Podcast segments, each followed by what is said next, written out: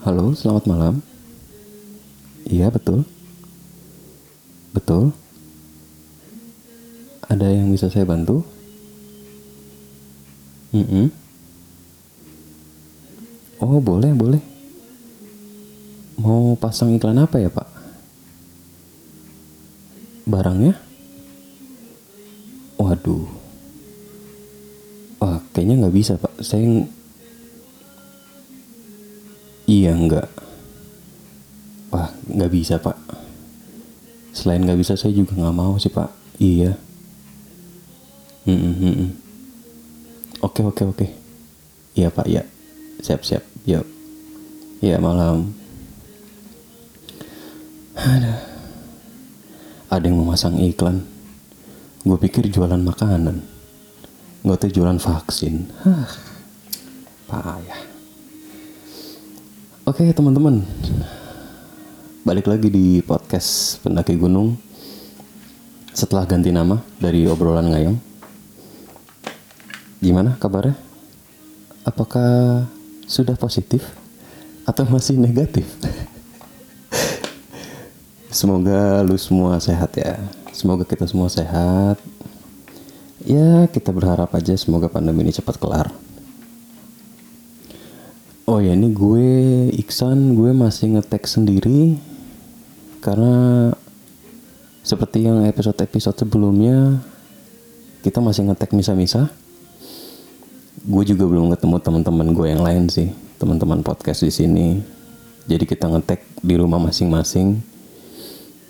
Ya nggak tahu kapan kita ngetek bareng lagi, cuma saat ini yang bisa kita lakuin ya kayak gini. Jadi nikmatin aja lah. Gue yakin kok lu semua eh, kalau kalau emang suka kontennya mau siapa pun yang bawain pasti aman-aman aja. Nah, ini gue mau bawain segmen virologi. Eh, apa sih? eh eh, apa ya? Lupa tuh gue gue mau bawain segmen virologi gue pengen tahu apa sih ada apa sih berita-berita di di luar di gunung terutama dengan kondisi yang masih pandemi ini gitu yang masih ya mau apa-apa sulit gitu. Udah pasti terbatas ya karena nggak ada pendaki yang naik gunung juga. Jadi berita-beritanya juga sedikit ada beberapa tapi gue sortir ya karena gue sendiri kayaknya repot kalau gue harus bawain yang banyak. Jadi mohon maklum. Eh ini udah ada beberapa nih yang gue eh gue kumpulin data-datanya. Oh iya buat yang baru gabung yang baru dengerin kita gue cuma mau bilang eh di podcast ini terutama gue gue tidak mengedukasi siapa pun ya gitu. Sorry. Gue tidak mengedukasi siapa pun. Intinya kalau ada hal yang baik yang bisa diambil silahkan ambil. Kalau yang buruk ditinggalin aja. Karena kan sekarang apa-apa tersinggung. Oke. Ini ada berita dari ini gue ngambil dari akun pendaki salah satu akun pendaki gunung di Instagram Nama akunnya Explore Gunung. Karena eh, ada salah satu akun pendaki gunung yang yang jadi prioritas utama gue gitu karena dia bagus banget. Tapi gue nggak tahu itu sekarang akunnya udah nggak ada. Karena dia banyak menyuarakan tentang eh, keren-keren sih pokoknya. Kalau lu tahu gue pernah beberapa kali bawain artikel-artikel dari dia nama akunnya Indonesian Track Tracker. Tapi sekarang akun itu hilang gue nggak tahu kenapa. Mungkin teman-teman ada yang tahu bisa atau dia ganti nama gitu. Mungkin bisa kasih tahu ke gue gitu karena dia postingannya keren-keren. Serius keren-keren. Nah ini gue ngambil dari Explore Gunung. Jadi ada berita. Ya berita lah ya namanya juga ini konten ada berita dari Taman Nasional Gunung Gede Pangrango atau TNGGP. Sebentar, gue sebat dulu.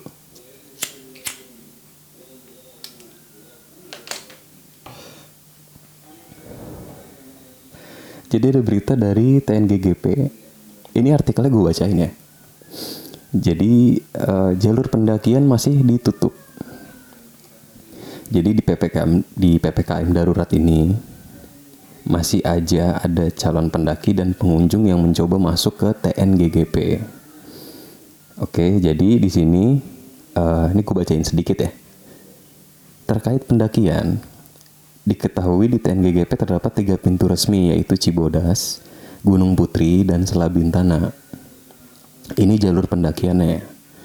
Nah, salah satu upaya untuk mengantisipasi dan mencegah kunjungan tanpa izin, terutama pendakian, personil resort PTN Gunung Putri bersama mitra volunteer GPO, Babinsa, dan tim gugus tugas COVID-19 Desa Sukatani rutin melaksanakan patroli di jalur pendakian setidaknya setidaknya pada libur akhir pekan. Wah, berarti weekend doang dong nih. Kalau weekday bisa kali. bercanda. Dan benar saja, nih nih gue nih gue lanjutin ya. Dan benar saja tadi pagi menjelang fajar, ini tanggalnya 17 bulan 7 2021 tim patroli jalur pendakian berjumpa dengan calon pendaki tanpa izin yang berasal dari Bogor dan Jakarta berjumlah 11 orang. Hmm. Sebagai langkah lanjutan, tim tim melakukan pendataan identitas dan himbauan kepada pendaki ilegal tersebut. Ya jelas ilegal lah orang tutup. Agar tidak melanjutkan perjalanan serta berkoordinasi dengan aparat setempat ah, ini di jalur mana ya ini nggak dikasih tahu lagi di lain lokasi tim dari resort PTN Situ Gunung pun menemukan hal serupa dua rombongan berjumlah berjumlah enam orang yang merupakan pengunjung tanpa izin dua orang di antaranya bermaksud melakukan camping dan sudah mendirikan tenda.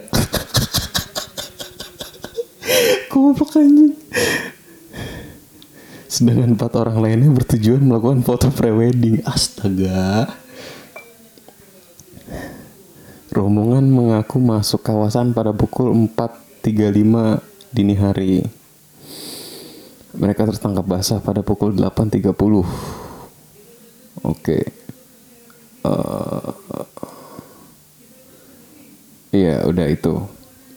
Enggak, ini lucu banget sih bangsat lah udah ini ada yang komen di blacklist aja bang di, di blacklist aja dong uh, ini gue nggak ngerti ya maksudnya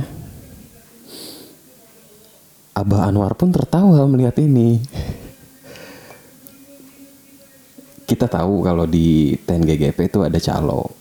Kita tahu lah itu. Gue rasa juga banyak orang yang tahu sih. Tapi nggak serta merta kalau lagi ppkm gini ya lu bisa terabas terabas aja sih. Uh, kalau menurut gue jangan di blacklist sih karena terlalu berlebihan. Kalau di blacklist gue nggak gue nggak nggak setuju sih karena terlalu berlebihan. Saran dari gue mending kalau gue jadi salah satu tim TNGGP nih ya ini ini aja nih imajinasi aja. Hayalan aja. Gue kalau seandainya atau mungkin ini bisa jadi saran buat tim TNGGP kalau misalnya ada pendaki yang mau naik lagi PPKM ini kan PPKM udah habis nih. Ini gue ngetek tanggal 20 Juli dan tadi sih katanya diperpanjang sampai tanggal 25 saran dari gue untuk tim TNGGP nih Cila kalau misalnya ada pendaki yang ketangkep basah naik secara ilegal di masa PPKM darurat ini, kayaknya jangan di blacklist dan jangan disuruh turun, biarin aja. Biarin aja mereka naik. Tapi turunnya pas PPKM udah kelar. Biar dewasa. Biar mereka ngerasain, biar mereka kapok. Jadi kalau ketemu di jalur nih, misalnya tim TNGGW patroli nih. Ketemu nih ada pendaki lagi naik. Ditanya-tanya ternyata ilegal. Oh yaudah, naik aja. Kasih aja naik Cuma pas turun jangan dikasih. Pas turun pak kita ah enggak enggak naik naik naik naik naik. Oh, udah naik naik gituin aja. biar dia survival biar dia jadi buscraft di sana. Kan logistiknya kan nggak mungkin selama itu kan. Pasti dia naik paling paling lama tiga hari. Biar kapok.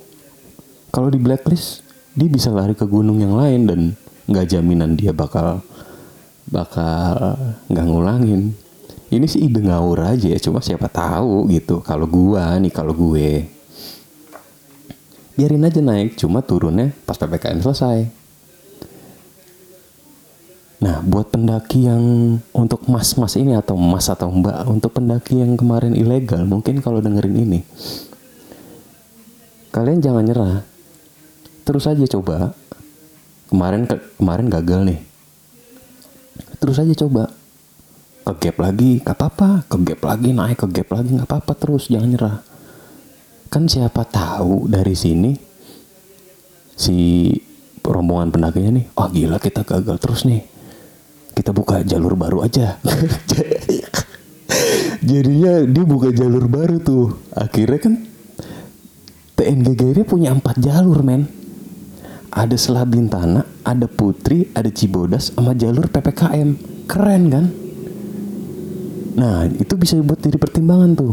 Buat buat siapa? Ya buat lulu yang kemarin ke gap tuh. Ih, jangan nyerah, jangan nyerah, terus aja, nggak apa-apa ya kalau bersikeras ya buka jalur baru aja. Gue yakin kok dengan dengan ambisi lu itu yang ego lu yang berapi-api itu harusnya sih sepadan sih dengan ilmu-ilmu yang lu punya di gunung harusnya ya. Nggak apa-apa lanjut aja. Siapa tahu kan jadi ada, ada jadi ada empat jalur. Siapa tahu jalurnya jadi lebih enak jalur ppkm itu. Iya kan? Iyalah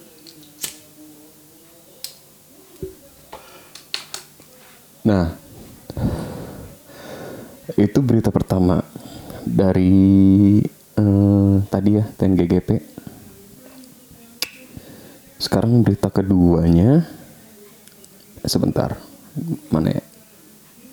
Malu mah ngetek sendiri begini nih, ribet. Uh, ah ini, jadi uh, di ini gue ngutip juga di akun Instagram pendakian. Gue sebutin aja deh. Namanya Mountaineering Indonesia. Jadi di sini ad, beredar foto kalau ada monyet yang makanin plastik. Ada beberapa slide foto gitu. Gambarnya monyet lagi makanin plastik, kantong plastik, sama plastik uh, kapal api saset tuh sama makanan-makanan yang yang di sampah lah pokoknya. Pokoknya dia lagi makanin plastik. Nah di sini, uh, ini gue bacain ya captionnya. Kebetulan saya motret monyet di area puncak Wanagiri. Puncak Wanagiri ini kalau nggak salah di Bali. Dan lihat beberapa monyet membawa dan menggigit sampah plastik. Saya sedikit kaget itu dapat plastik dari mana karena dari pinggir jalan areanya bersih banget, nggak ada sampah plastik sama sekali. Beberapa saat kemudian saya nggak sengaja lihat salah satu pedagang, pedagang yang di gunungnya kayak kayaknya ya, buang sampah dagangannya ke area hutan. Ke area hutan ini yang dimaksud dalam tanda kurung itu kawasan monyet. Saya berusaha tegur dan bertanya kenapa harus ke sini buang sampahnya. Dan beliau menjawab, memang di sini saya sudah bayar tempat jualan dan jasa sampah. Hmm, jadi si si pedagang ini dia ngeklaim kalau dia udah bayar. Jadi uang yang dia keluarin itu ya udah termasuk biaya lapak sama sampah. Terus ditanya lagi, saya tanya lagi kenapa nggak dikarungin sampahnya, terus taruh di tempat jualan biar tukang sampahnya gampang ngambil. Oh mungkin biar nggak berceceran gitu. Terus dia jawab memang di sini biasanya gitu. Jadi intinya si pedagang ini nggak mau disalahin lah. Dan setelah dicek emang banyak sampah numpuk di area bawah atau kawasan rumah monyet. Nah di sini dia bilang saya nggak sempat foto yang buang sampah. Jadi saya foto sampah yang baru saja terbuang. Bahkan air limbah sampahnya masih ngalir basah pertanda sampah baru dibuang. Ah, ini ini gimana ya? Sebenarnya masalah sampah emang nggak cuma berhenti di pendaki sih. Gue kadang mikir ini uh, orang-orang yang jualan di gunung itu sampah-sampahnya gimana gitu kadang gue juga mikir dan ternyata benar. Ini ada kasus kayak gini kan. Cuma kalau udah kayak gini kan uh, ya kasihan juga si monyetnya lah gitu. Karena jangan ya jangankan makan plastik kita aja manusia aja dilarang untuk ngasih makan monyet gitu. Biar insting dia untuk bertahan hidup di alam itu tetap ngejaga. Jadi dia nggak nggak bergantung sama manusia gitu saran gue buat temen-temen yang lagi yang nanti gitu ke kawasan wisata mana pun kalau ada monyet atau binatang apa ya jangan dikasih makan gitu. Terutama di kawasan-kawasan liar yang kayak bukan taman nasional gitu ya bukan tempat rekreasi bareng keluarga gitu tapi di hutan-hutan liar. Jangan dibiasain sih karena banyak kasus-kasusnya ya pendaki yang dibajak sama monyet gitu yang lagi jalan nih di jalur tiba-tiba dihadang monyet dimintain makanannya. Ya itu sebab akibat. Karena awalnya ada yang ngasih gitu makanan manusia akhirnya dia biasa sama makanan manusia. Ya lama-lama uh, bergantung lah dia sama makanan manusia. Ini bukan masalah yang bisa selesai selesai ya dengan dengan gampang sih gue gue tahu lah. Cuma apa yang bisa gue lakuin apa yang lu bisa lakuin ya lakuin aja. Wis asik so bijak buat gue. Ya gitu sih karena kasihan juga kan. Gimana pun juga uh, kita butuh mereka gitu untuk kese keseimbangan alam ini. Itu berita yang kedua. Berita yang ke berita yang terakhir. Sebentar. Oh iya yang yang monyet yang barusan itu tuh yang uh, makan plastik itu. Ternyata setelahnya ada vid, ada post lagi dan si pedagang itu klarifikasi minta maaf. Gitu. Jadi uh, pedagang itu uh, tunggu tunggu tunggu. Nih ini aku bacain. Jadi hari hari Jumat tanggal 9 Juli telah dilakukan diskusi atau mediasi sama ini sama ini nih orang yang nulis caption ini sama yang ngeposting ini. Sama kepala desa sama ban desa perwakilan BKSDA serta Persatuan Dagang Puncak Wanagiri. Guna melanjutkan kejadian salah satu oknum pedagang. Oh berarti ya oke okay lah. Yang membuang sampah di kawasan hutan puncak Wanagiri. Ya jadi mereka udah udah diskusi dan udah uh, si oknum ini udah minta maaf. Udah minta maaf dan ya kita lihat aja semoga nggak nggak keulang ya gitu.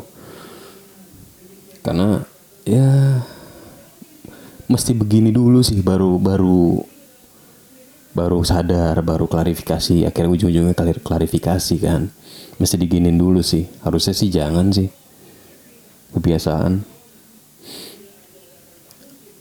Oke ini ini berita ketiga di virologi ini. Ini kayaknya virologi terbangsat yang pernah ada sih kalau menurut gue dari semua virologi yang pernah kita bawain di sini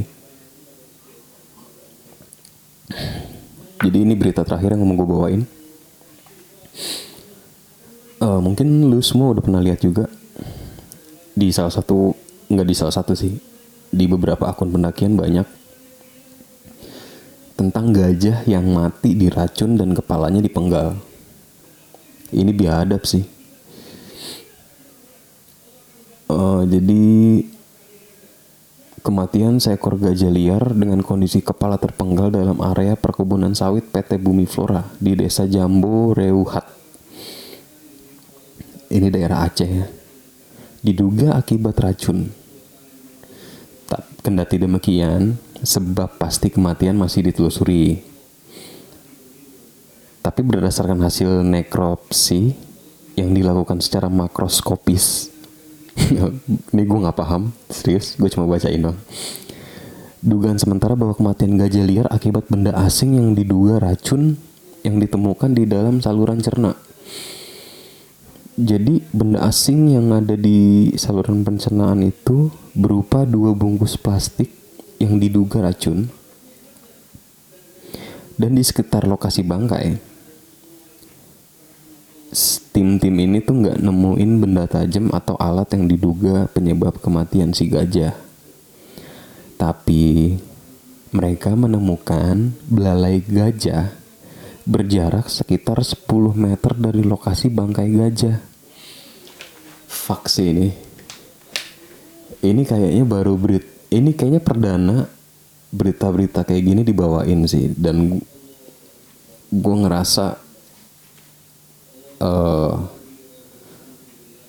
nggak ada hal yang tabu untuk dibawain jadi yang menurut gue ini harus gue bawain ya gue akan bawain gitu. Ini gimana ya? Gue nggak orang tuh gimana ya?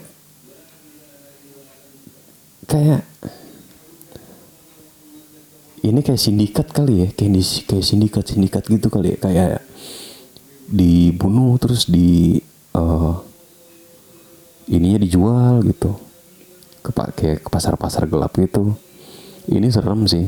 Dan menurut gue kalau terus-terusan kayak gini kayaknya kita juga yang bakal ngerasain dampaknya gitu. Manusia juga. Karena setahu gue dengan awamnya gue pengetahuan gue yang awam. Kesemua kan berkesinambungan nih gitu. Kayaknya nak kalau kita terus-terusan hmm, bukan kita sih maksudnya kalau orang terus-terusan ngebunuh-ngebunuhin hewan-hewan kayak gini lama-lama hewan habis punah gue rasa kita juga yang pasti ngerasain dampaknya gitu kayaknya kita pasti akan akan akan dapat dampaknya gitu. Dan kayaknya memang harus digituin dulu. Orang tuh harus kejedot dulu baru oh iya juga ya gitu. Dan semoga sih nggak nggak keulang deh nggak ke uh, nggak sampai separah itu nggak sampai punah semua gitu. Cuma gue nggak gue nggak gue nggak habis pikir kenapa sih masih ada orang-orang kayak gitu? Di dunia di 2021 gitu di era modern kayak gini kok kayaknya masih ada gitu kayak masih ada orang-orang. Gue nggak tahu ini tepat atau enggak tapi gue pakai bahasa primitif lah gitu cara berpikirnya primitif gitu. Seolah-olah lu kehabisan cara gitu dan lu menghalalkan segala cara. Gue mungkin saat ini gue cuma cuma bisa ngomong di sini gitu. Kalau gue menolak hal-hal kayak gini tapi ya balik lagi ke tadi apa yang bisa gue lakuin ya gue lakuin gitu. Bahkan gue sempet. Jadi kalau uh, teman-teman ada yang main musik juga uh, bagian gitar itu ada nut sama saddle untuk senar di gitar akustik yang terbuat dari gading gitu. Gue sempat kaget juga anjir ada gading untuk nut sama saddle di gitar gitu. Dan emang suaranya katanya diklaimnya lebih bagus tapi gue menolak untuk beli untuk make gitu. Karena buat gue itu apa ya kayaknya kok seolah-olah ya kayak tadi kayak kehabisan cara kehabisan akal gitu itu hal-hal kecil yang gue lakuin gitu meskipun ya mungkin dampaknya kecil tapi kalau gue yakin kalau semua orang kayak gitu kalau semua orang ngelakuin apa yang yang gue bilang yang kayak gini-gini nih yang apa ya jadi bingung tuh gue ngomongnya belibet. Capek juga ngetek sendiri. Bangsat lah. Eh, ya intinya gue ngajak eh, teman-teman untuk peduli lagi sama alam dengan apa yang lo bisa sih. Hal sekecil apa pun gitu gue yakin dampaknya pasti besar. Kalau semua orang ngelakuin kayak gitu kan kebayang. Eh, apalagi ya? Kayaknya udah ya. Udah emang bahan yang gue siapin sih segitu doang. Udah ya kayaknya. Buat temen-temen eh gue harap kalian semua sehat-sehat aja gitu. Ya tetap protokol kesehatannya dijalanin. Jangan panik waspada boleh tapi panik jangan. Eh do ya semoga buat teman-teman gue juga sehat-sehat semua. Buat yang dengerin ini gue doain juga sehat-sehat. Sama kita sama-sama berjuang gitu dengan keadaan yang sekarang. Karena masalah sekarang sebenarnya kondisi keadaan negara ini keadaan kita sekarang emang cukup tegang sih. Karena masalahnya ada ekonomi sama kesehatan. Ya apa pun itu gue yakin setelah ini setelah badai ini gue yakin ada pelangi sih buat kita semua gitu buat kita yang sabar. Oke? Oke gitu aja teman-teman. Sorry kalau ada kata-kata yang mungkin lu pada nggak suka. Dan oh ya ini gue ngetek di rumah. Jadi kalau ada yang bocor-bocor anggap aja uh, efek efek alami. Oke uh, gue Iksan gue pamit